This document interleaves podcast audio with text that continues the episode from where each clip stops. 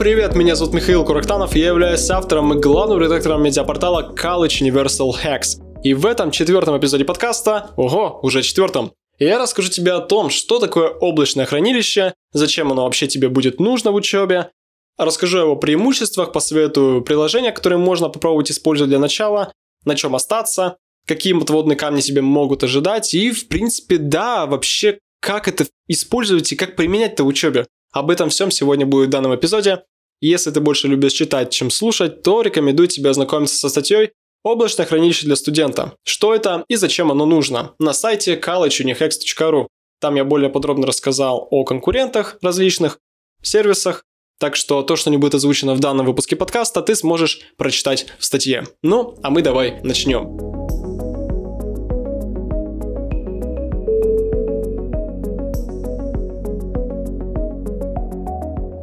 Студенты, работа с документами – это как инь и янь, но в отличие от них, обучающийся не всегда способен проживать в гармонии с своими отчетами по лабам, тестам, конспектами и другими жизненно важными файлами.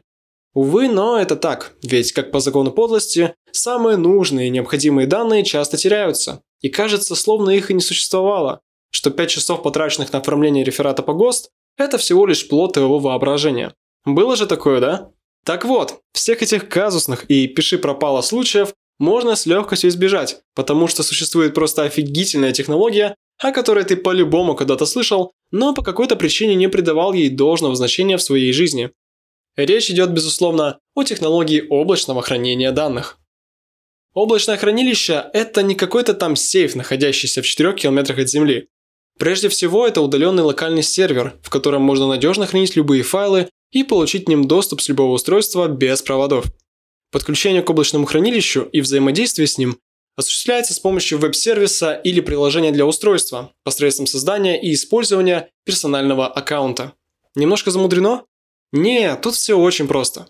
Объясню в сравнении с локальным хранилищем твоего компьютера или телефона.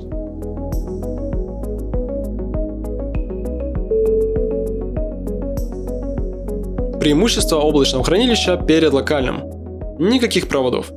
Серьезно, забудь о них. На совсем. Эти штуки гнутся, часто ломаются, а еще забываются дома. Хочешь переместить файл с телефона на компьютер или наоборот? Выложи этот файл в нужное место в облачном хранилище, а затем скачай, измени или просто просмотри его на другом устройстве в кратчайшие сроки через браузер или приложение. Доступ с любого устройства. Телефон, планшет, ноутбук, компьютер в университете – все это при наличии доступа в интернет имеет право на использование облачного хранилища. Единственное, что тебе для этого потребуется, это зайти в твой облачный сервис, используя логин и пароль от аккаунта, а дальше делать с своими файлами все то же, что и дома. Автоматическое обновление файлов. При внесении изменений в любой файл, хранимый в облаке, они автоматически будут доступны с любого устройства, имеющего доступ к аккаунту твоего хранилища. Это происходит благодаря синхронизации, обмену данными через интернет, и занимает всего несколько секунд. Благодаря этому нет необходимости заменять старые файлы, к примеру, на телефоне на новые, измененные с компьютера. Максимальная конфиденциальность и надежность.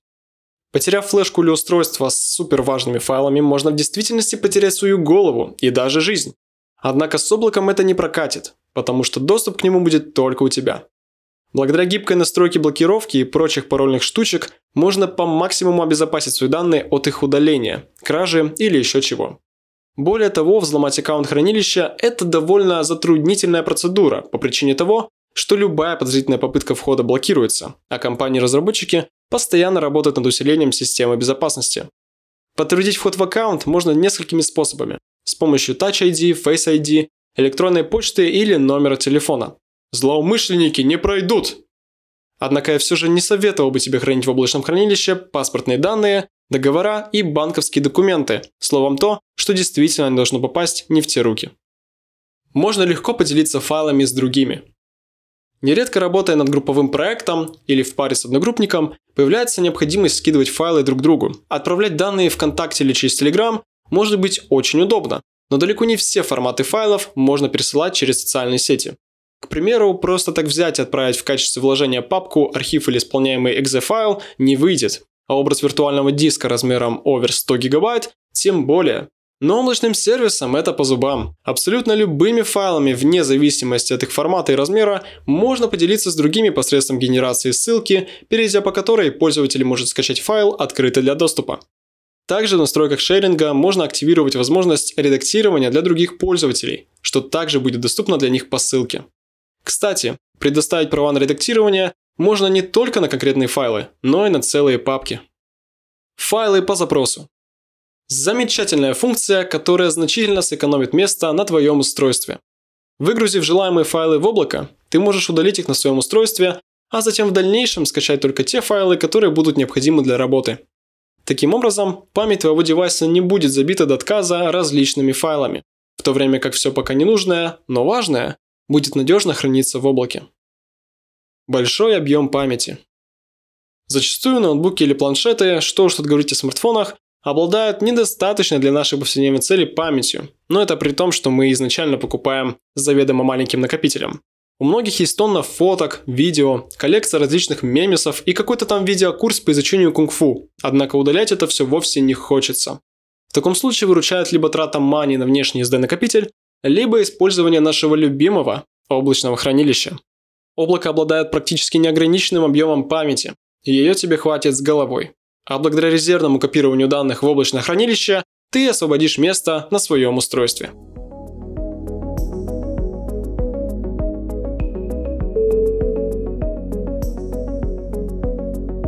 А теперь я тебе расскажу про мое любимое облачное хранилище Microsoft OneDrive, которым я пользуюсь уже на протяжении двух лет и менять на другой сервис не собираюсь. Так как наша российская экономика довольно специфична и не дружит со многими западными сервисами, Среди таких все же есть те, кто дружно и тепло относится к нашим отечественным студентам. OneDrive – один из таких, так как в сравнении с своими конкурентами предоставляет большинству учебных заведений России максимально доступный объем памяти и возможности для более продуктивной работы с файлами в учебных и внеучебных целях. Это происходит по причине того, что практически у каждого университета и колледжа есть свой уникальный пакет офисных приложений, который предоставляется студентам-преподавателям на договорных с Microsoft условиях. Все это, конечно, очень занимательно, однако хранение данных на удаленке и синхронизация между устройствами – это далеко не все возможности OneDrive, которые могут тебе пригодиться в учебе. Помимо тех фич, которые присущи всем облачным сервисам, отмечу следующее. Сканирование.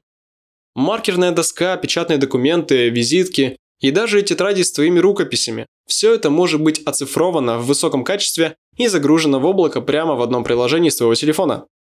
К сведению, сканирование документов очень экономит физическое пространство, а также избавит тебя от переживаний по поводу утраты важного конспекта или распечаток от преподавателя.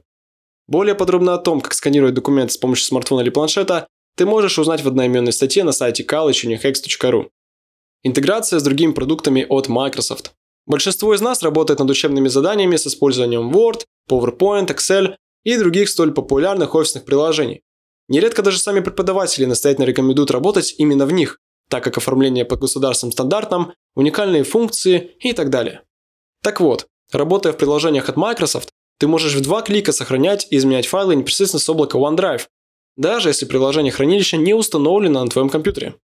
Подключение к облаку происходит во время входа в аккаунт Microsoft, который объединяет все сервисы, привязывая их к единой учетной записи, благодаря чему и осуществляется совместная работа между приложениями.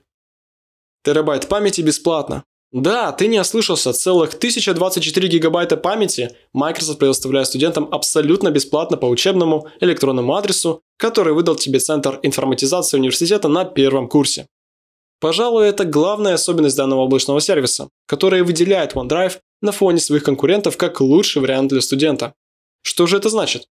А то, что помимо учебных файлов, которые весят в принципе не так уж и много, у тебя появится возможность хранить действительно громоздкие файлы, особенно если ты дизайнер, снимаешь видео или создаешь любой другой контент, так как медиафайлы занимают достаточно много места. Ну а если использовать OneDrive исключительно в учебных целях, то становится проблематичным представить, когда ты покроешь доступный тебе объем хранилища и потратишь ли его вообще. О том, как начать использовать OneDrive и получить заветный терабайт бесплатно, я рассказал в одноименной статье на сайте.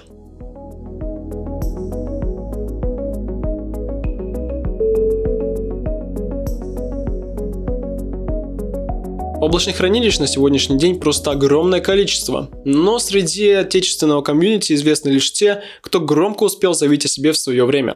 Раз уж я затронул тему облаков в целом, то вот тебе чуток информации о потенциальных конкурентах OneDrive, немногие из которых имеют даже большую симпатию среди пользователей. Google One Пакет облачных сервисов от Google, являющийся одним из наиболее популярных по всему миру. Имеет тарифный план Google for Education, предлагает достаточно неплохие условия для работы со всеми сервисами Google. Это такие сервисы, как таблицы, документы, презентации, Gmail и другие. А также большое облачное пространство бесплатно. Однако данная роскошь доступна немногим учебным заведениям России, лишь тем, кто прошел регистрацию доменных имен в Google. Иными словами, тебе не получится получить пакет Google for Education самостоятельно, по аналогии с приобретением OneDrive, так как предоставить его может только Центр информатизации вуза наделив твою учебную почту правами доступа. Но имеет ли твое учебное заведение аккаунт Google for Education – вопрос открытый, так что при желании ты можешь узнать об этом у технического начальства. Так или иначе, бесплатный аккаунт Google One представляет лишь 15 гигабайт хранилища, чего может быть достаточным для хранения учебных документов, но точно не для больших файлов в долгосрочной перспективе. Dropbox Прожорливый Бакуган, являющийся самым отчаянным конкурентом Google One и Microsoft OneDrive. В отношении к российским юзерам Dropbox не очень-то и дружелюбен, так как своими тарифами кусается как злющий песель. Минимальный тариф 5 терабайт обойдется примерно в 1025 рублей в месяц. Слишком много для минимума, как считаешь? Есть еще и гибкое предложение Dropbox Advanced за 1350 рублей ежемесячно, которое позволяет использовать столько облачного пространства, сколько тебе угодно. Увы, погода это не меняет, ведь нам, студентам, хочется бесплатно. Яндекс Диск. Популярный сервис от Яндекса с 10 гигабайтами на бесплатное хранение файлов для каждого нового пользователя. К сожалению, для студентов льгот нет, а минимальный тариф в 100 гигабайт обойдется в 99 рублей в месяц. Облако Mail.ru. Тот еще масленок среди облаков так как имеет довольно высокие цены на тарифы для физических лиц. 8 гигов бесплатно, плюс 64 гигабайта за 75 рублей в месяц. А для студентов бесплатно предоставляет 32 гигабайта, получить которые можно также с помощью учебного почтового адреса при условии, что университет подключен к облаку Mail.ru.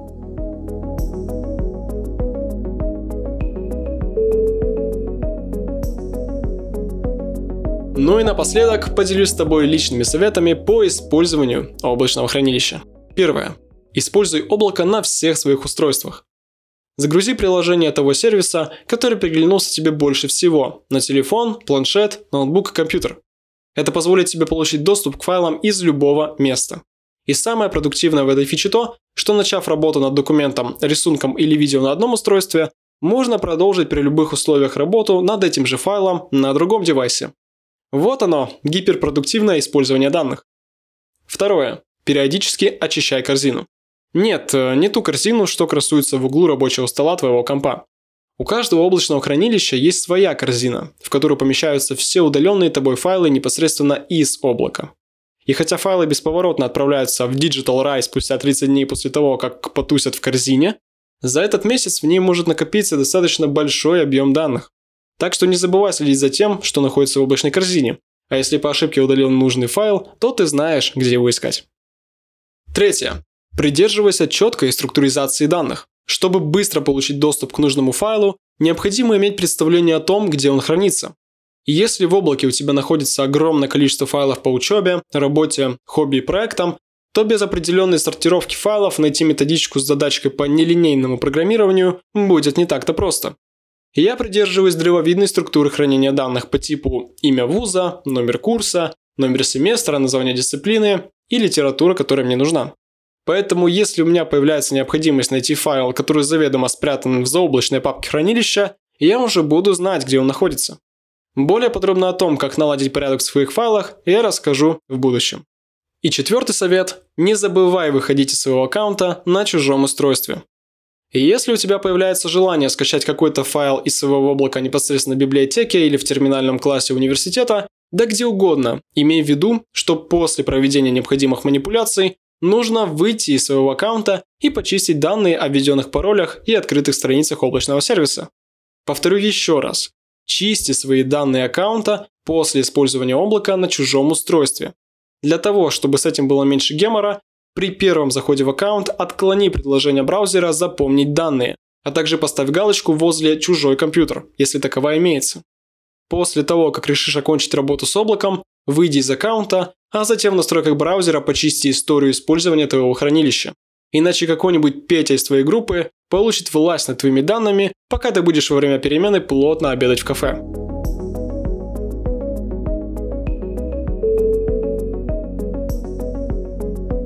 В дополнение к данному эпизоду рекомендую ознакомиться с предыдущим эпизодом «Необходимый софт для студента», в котором я рассказал о большинстве самых важных, на мой взгляд, программах, которые пригодятся тебе в учебе и повседневной жизни. Также советую тебе посетить сайт collegeunihex.ru, который является фундаментом и основой всего медиапортала.